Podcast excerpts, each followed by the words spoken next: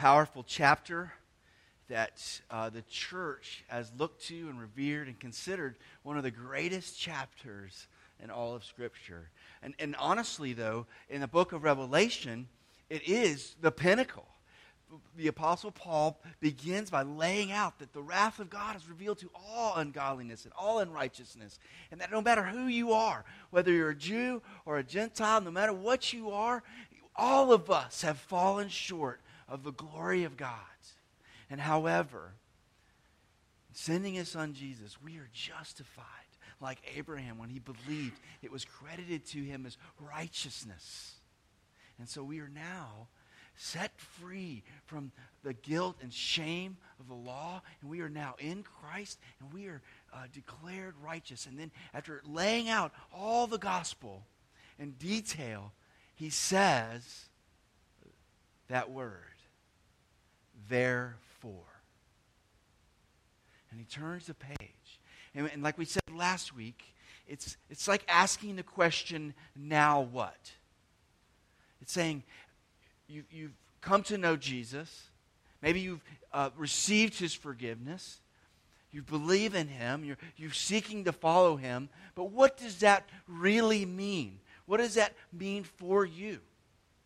Um, and you might even ask it this way if you're not a believer and you want to know who, who cares? Who would even want to be a Christian? What value is there to being a Christian? Why not just go and do some other self help program?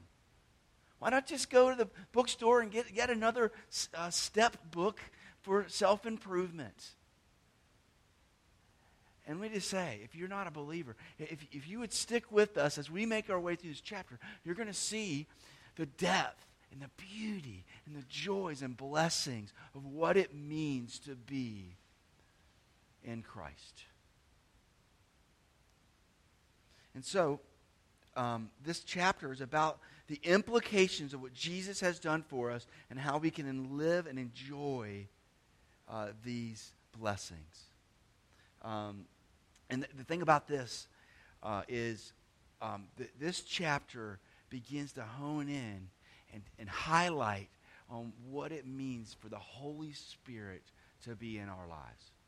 This chapter, greater than any other place in the whole entire Bible, talks more about the Holy Spirit than any other.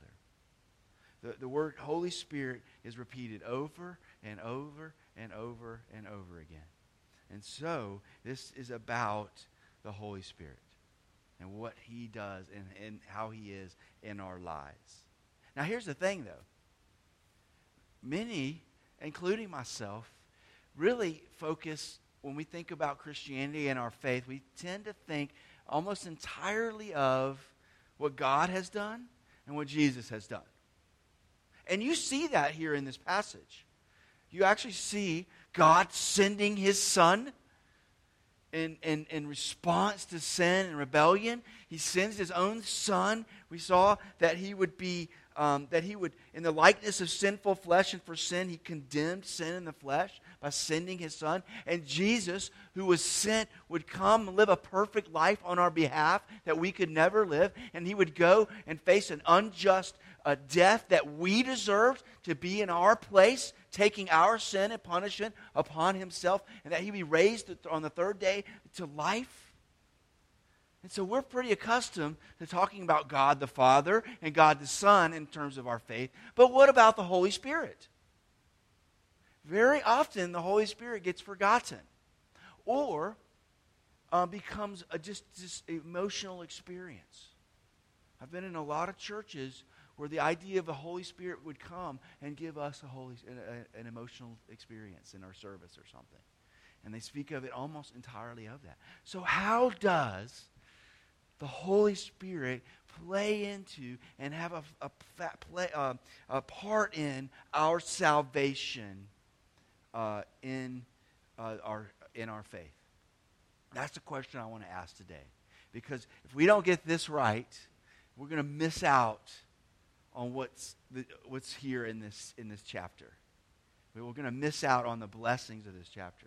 I read a, um, an article, it was a CNN Money article, that was describing I guess some research had been done, and uh, uh, state and gov- uh, federal agencies had done some research and put together some data and found out that um, that this, this isn't even private organizations now. This is just state, federal organizations owed people unclaimed benefits and, and money upwards to $58 billion. That's billion with a B.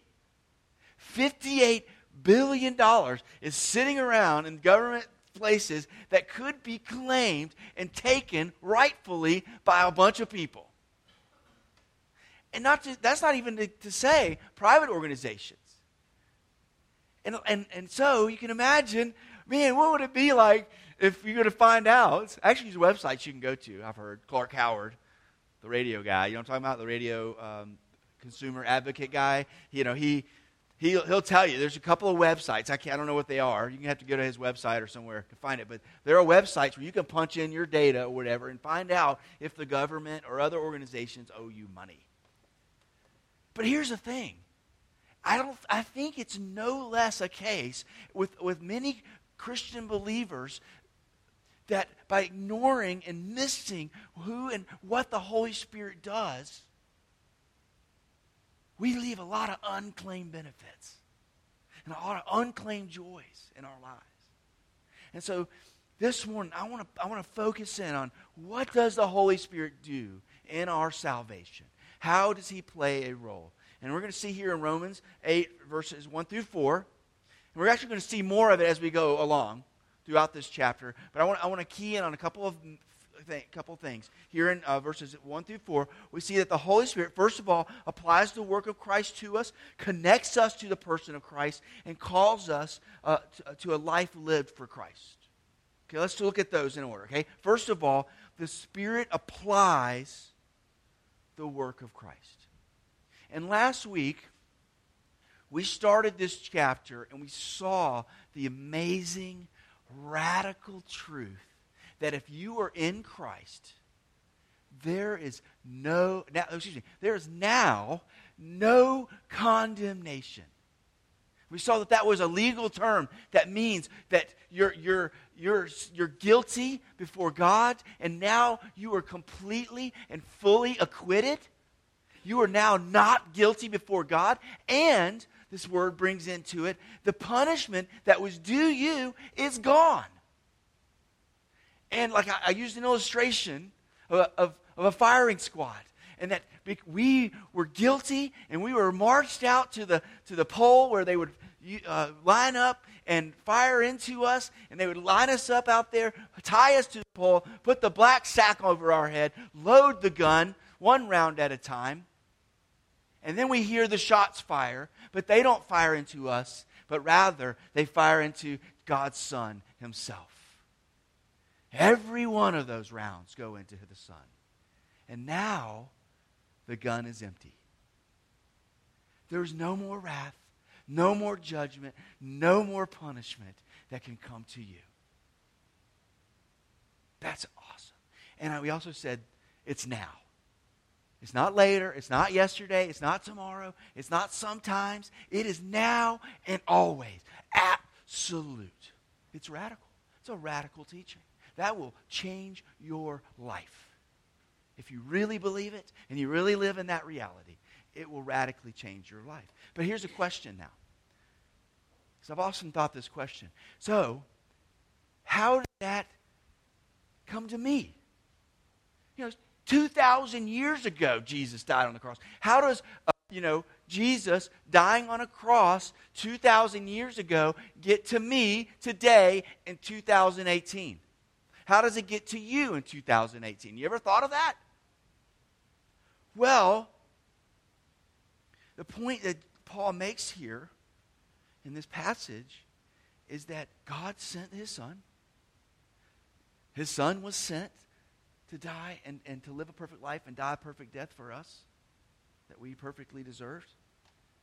And then the Holy Spirit is the one who makes it a present reality for you and me. Do you hear that? Is the Holy Spirit that takes the work of Christ and applies it to us. And that's the key point that, that he's making here. So if you look in verse 2 with me, he says, For the law of the Spirit of life has set you free in Christ Jesus from the law of sin and death. The law of the who? The Spirit. Right? Here we, it's already beginning, right? In verse 2, begins to talk about the Holy Spirit. Well, this idea of law here isn't, isn't he isn't talking about the idea of the Ten Commandments law, the Mosaic commandments and laws. Paul does talk about that a lot, but very often he talks about law in terms of a principle or a power. So, so let's put it that way. For the power or the principle of the Spirit of life has set you free in Christ Jesus from the principle or power of sin and death. It is the Holy Spirit that takes the work of Christ in his power and brings it and applies it to you and me. So the Holy Spirit makes the work of Christ a reality for us. And John Calvin, this is where I picked up on this. John Calvin Protestant reformer, said this. Is it, you have a quote there for me? He said this We must understand as long as Christ remains outside of us and we are separated from him, all that he has suffered and done for the salvation of human race remains useless and no value to us. Therefore, to share with us what he has received from the Father, he had to become ours. Here it is and to dwell within us. So, something has to happen to take the work of Christ and bring it to us and to apply it to us. So, how does that happen? That gets us to our second point. Okay, first of all, the Spirit applies the work of Christ. Secondly, the Spirit connects us to the person of Christ. So, how does the, the Holy Spirit apply the work of Christ, work of Christ in our lives? Okay? Right? How does that happen? What happens? Well, we're taught throughout the New Testament, and I'll, I won't get into the details, is that when a person comes to genuine faith in Jesus Christ, a lot of things have happened before that. Matter of fact, John, excuse me, yeah, John, the, the uh, the Apostle John, tells us in his third chapter of his gospel, as Jesus talks to Nicodemus, Jesus tells Nicodemus, in order to see the kingdom of God, you must be born again. Or it could be translated because John would talk in kind of these layered words, not just born again, but also born from above. And so, for anyone to, to even see or believe and receive the gospel, the Holy Spirit's already at work in the heart of an individual. And the Holy Spirit drawing a person, and what happens is they're born again, as you would say in the New Testament. What, is, what does that mean? Okay, the, the theological term is regeneration. It means that we are taken from spiritual death, which occurred when we rebelled against God, as we see in Genesis chapter 3, when all of humanity rebelled and said, No, we'll be our own God. We don't want your laws. We don't want your help. We're going to do our own thing. The autonomy, self sufficiency, they went on their own. And ever since, humankind has plunged themselves into spiritual death. And the Holy Spirit comes into an individual, we're told, and brings new spiritual life. But in that moment, we are also united to the person of Jesus himself. We are connected to and brought, and as would some would say, into union with Christ. Holy Spirit dwells in us, and by the Holy Spirit coming and dwelling in the believer, God Himself dwelling in the believer, we become connected to God Himself. God the Father, God the Son, and God the Holy Spirit. All of them. And so we become connected with Jesus. That is how the work of Jesus is applied to us. What does that mean then?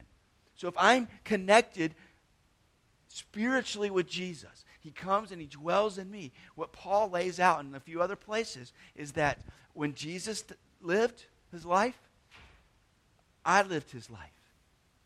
So his perfect life, his perfect sinless, self, selfless life, I lived it as if I had lived it. His death, that he died on a cross 2,000 years ago, it, it, it becomes real to me because I'm connected with him spiritually, and he is here with me just as he was there that day, and I die with him on that cross. And then also, three days later, when he was raised to life, we are raised to life. And being connected with him, knowing that he was raised from the dead and that he has defeated death and hell and everything else, we will too. Be- why? Because we are in union with him. We are connected to him. Now, that is hard to understand. Uh, theologians call this the mystical union of Christ, which I think is another way of saying we have no idea what that means. We're just going to come up with a fancy name for it. It's a spiritual union. However, I think Jesus and even Paul himself understood the difficulty to get our, our minds around an abstract spiritual thought like that. And so they used examples, and they taught us using other types of examples. And so I want to take a look at those, if y'all would, with me um, this morning. Um, these examples of, uh, of what it looks like to be in union with Christ. So, first, the first example we get is from Jesus himself. Jesus gives us the example of a vine and the branches. This one's super easy because if you've been around any plants, you understand this idea that branches get life from the core of the, of the plant. So if it's a tree, it's a trunk.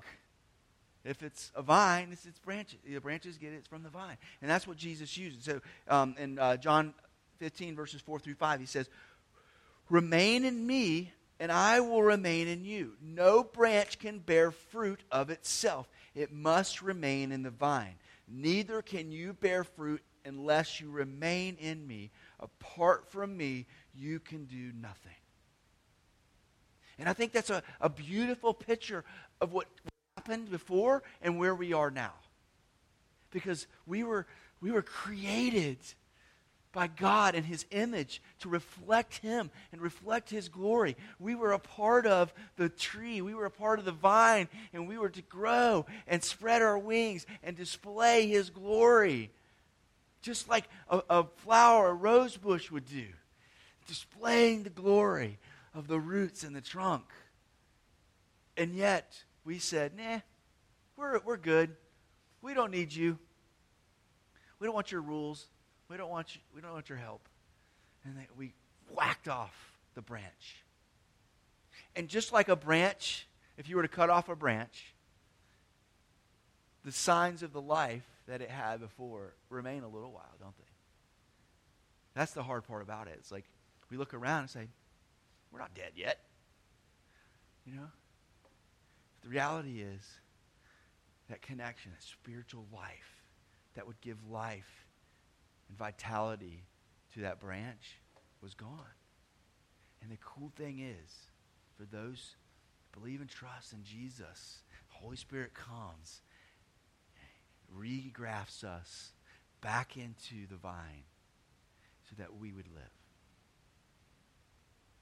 Another example he gives is eating and drinking. So every time, we're not doing it this Sunday because we were doing the sacrament of um, baptism. Every time we come and we, we come to the communion table of eating and, and drinking, so we do a little bread and a little wine or grape juice, but it's a sign of what's happened to us. And, and, it's, and, and so it's really important to think of it in terms of we take Jesus, his broken body, into us. We take his the wine, his, symbolizing his blood shed for us, into us to become a part of us. So again, that we would be connected in union with him. Next time you take communion, you can think of that. Then Paul uses some a couple of other examples. He talks about the head and the body, talking about Christ, the head of the church, our head, and us being the body, members of the body. That makes sense, right? You cut somebody's head off, it's done, right? Now, if it's a chicken, I've heard if you cut a chicken's head off, it might run around for a few minutes. I've heard that. I don't know. I've never seen that, but I've heard that that happens. Oh, Miriam saying yes, that's true. Um, so there's that residual life that's there, but before long, it's gone. And however, in Christ, we are brought back in connection to our head and to spiritual life. Another really unique example is a husband and wife. And Paul in the chapter 5 of Ephesians talks about how a, a, wife is to, to submit and honor her husband, and the husband is to, to love his wife as Christ loved the church, and sacrificing himself for. And then at the end of it all, he says, This is a profound ministry, mystery, excuse me, but I am talking about Christ and the church. So, in some way, that when, when a husband and wife come together, they become one flesh and they're living out the realities of the gospel, loving and forgiving and doing all those things, we kind of begin to see a little bit of what it looks like to be in union with Christ. We get a little picture of it. And so our, our marriages don't just aren't just for ourselves, they display what Christ does when he comes into us and dwells within us. And so the Holy Spirit applies the work of Christ to us by connecting us spiritually, vitally with Jesus himself. Now, that means we have royal blood, so to speak. We're, we're going to see this as we play this chapter out. He's going to lay out the implications. It mean, it's going to mean we are just we're not just added to God's club or His you know you know eh, whatever His servants or what anything like that. We are actually brought in to the family. I don't know if you guys caught any of the royal, wedding this weekend. Anybody? Royal, royal, I, I tell you, I, most of the time, I could care less about these things. I mean, buh you know, like boring. However, this one really fascinated me in so many ways. The fact that um, Markle, is that her name, uh, was a mixed race. Uh, you know, and she's American, not British, and like this weird, you know, talk about scandal, you know, she'd been married before, all these things that are just pictures of God's grace. The prince would receive her into the royal family, right? And then at the, at the, at the wedding itself, uh, Bishop, I think his name was Bishop Murray, American, uh, what is it? Curry, excuse me. Uh, Bishop Curry, black minister from, I think, Virginia, uh, uh, a, uh, the, the descendant of slaves and sharecroppers, would preach the royal wedding. And let me tell you, it was awesome He brought Jesus, man. I was like, yes. He brought it, man. He brought Jesus. It was really good. But here's the thing none of us are invited to that wedding. Ain't happening. You're not a part of the family. I mean, you're not even a part of the club. I mean, you're not even, in, you know, you're not even a part of society enough to get there. But what if you had royal blood? You would get that fancy little invitation, maybe a little seat there in that chapel. And that's the thing, is that the Holy Spirit, He comes and brings us to new life by uniting us back into Christ, regrafting us in, so that now we are not just people that make a, a, decision for Jesus and decide to follow a new philosophy of life and steps or, or whatever, but rather we come into spiritual, vital union with Jesus Himself by the power of the Holy Spirit. And so, last point is that in that, the Spirit calls us to a life for Christ. So now that we are ingrafted, we become a part of Jesus Himself. We become uh, in, in, uh, we become alive spiritually. We're connected to Him, and all of His work is applied to us. And we can say in confidence, "There's no condemnation. I'm free of guilt and shame, and I can come boldly into the presence of God, so we should now live accordingly. We have royal blood, you might start acting like it, might say. We should start thinking about it and considering it and living in that manner. The Apostle Paul put it this way He says, I have been crucified with Christ. How could he? He wasn't there, but was he? You see this? Now you're going to start reading these passages differently, I hope. He says, I have been crucified with Christ because I'm connected with Him. I've been connected in union with Him. It is no longer I who live, but Christ who lives in me. And the life that I now live in the flesh, I live by faith in the Son of God who loved me and gave Himself for me. And so we realize we've died with Him, He's given us life, and now our lives are to be reoriented and given to Him. So, if you're an unbeliever, how do you get into Christ? How do you do that? Well, we've already said that this is a miraculous, powerful work of God Himself in the Holy Spirit. You can't do that part. However, we are told that if you believe and you trust and you have faith and you receive it, all that other stuff has probably already happened. The power of the Spirit is already worked in your heart, and you are responding and receiving what He is. So if, if you are led right now and you are compelled in any way to reach out and say, Jesus, I need you. I want you. I want to be with you. I want to believe and trust what you've done for me. I want your salvation. Guess what? It is a free gift, absolutely given to you free. Ephesians 3:17 says, "Christ may dwell in your hearts through faith. It's through faith we connect. That's our part. The other part's done for us. And so, for the rest of us, those of you guys in here who are believers, we're back to where I started. It, are you leaving all those unclaimed benefits just sitting there? And we're going to talk more and more as we go through this chapter about those benefits those joys, rewards, as it were, of what it means to be in the Spirit, to live according to the Spirit, to be grafted in and connected with Jesus. Here's the thing we are royal blood. And what does that mean for us? And we're going to talk about that all the things that belong to Jesus, his, his inheritance, his sonship, his righteousness, his resurrection, go down the list. All of that, as if we were Jesus himself, belongs to us. However, do we just leave it sometimes? We just ignore it. We forget that it's there. Or are we just so used to the status quo that we, we forget to grab a hold of it? I heard a story one time of a, a young a guy that when he was younger would cut through this patch of woods.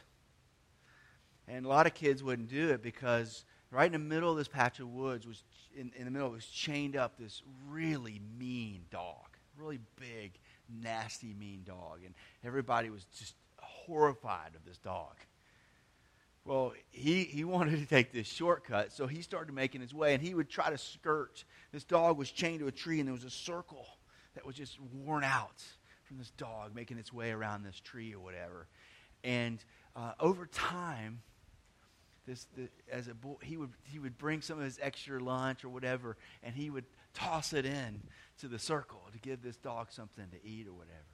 And then eventually, slowly and more and more over time, he would he would this he would able to actually get this dog to come and instead of barking and snarling and trying to like come off the chain and kill him, uh, he, he would actually get this dog to start eating out of his hand. And then he got to a point where he could, you know, pet him and, and like actually get inside the circle without dying and whatever. And then one day he decided, you know, this dog needs to go free. And so he went and he took the chain off that dog. And he walked outside of the circle. And that dog came to the edge of the circle and stopped. And wouldn't go further. He, it was nothing he could do. He's like, come on. Come on, let's go. You know, here's the food. The dog wouldn't come.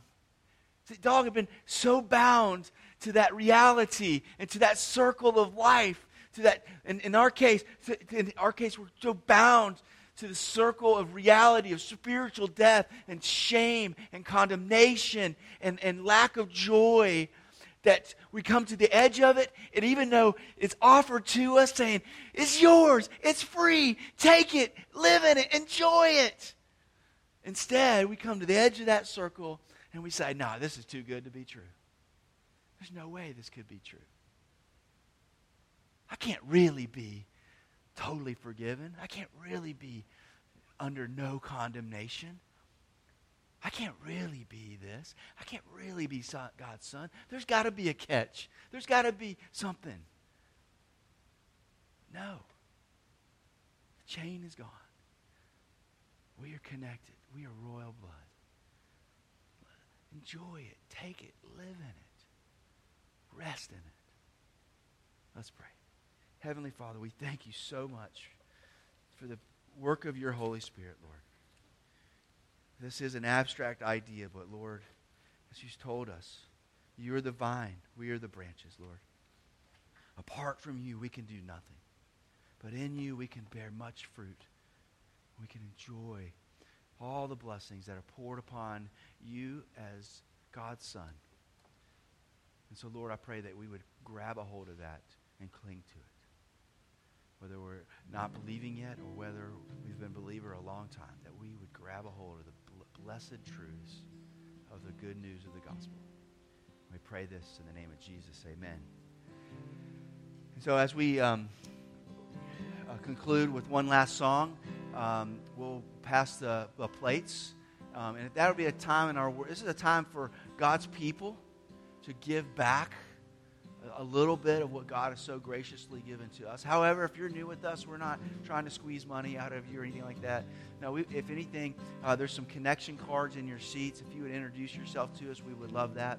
Um, but, uh, but at this time, just, just reflect on this song and uh, what God's Word has so graciously given us today.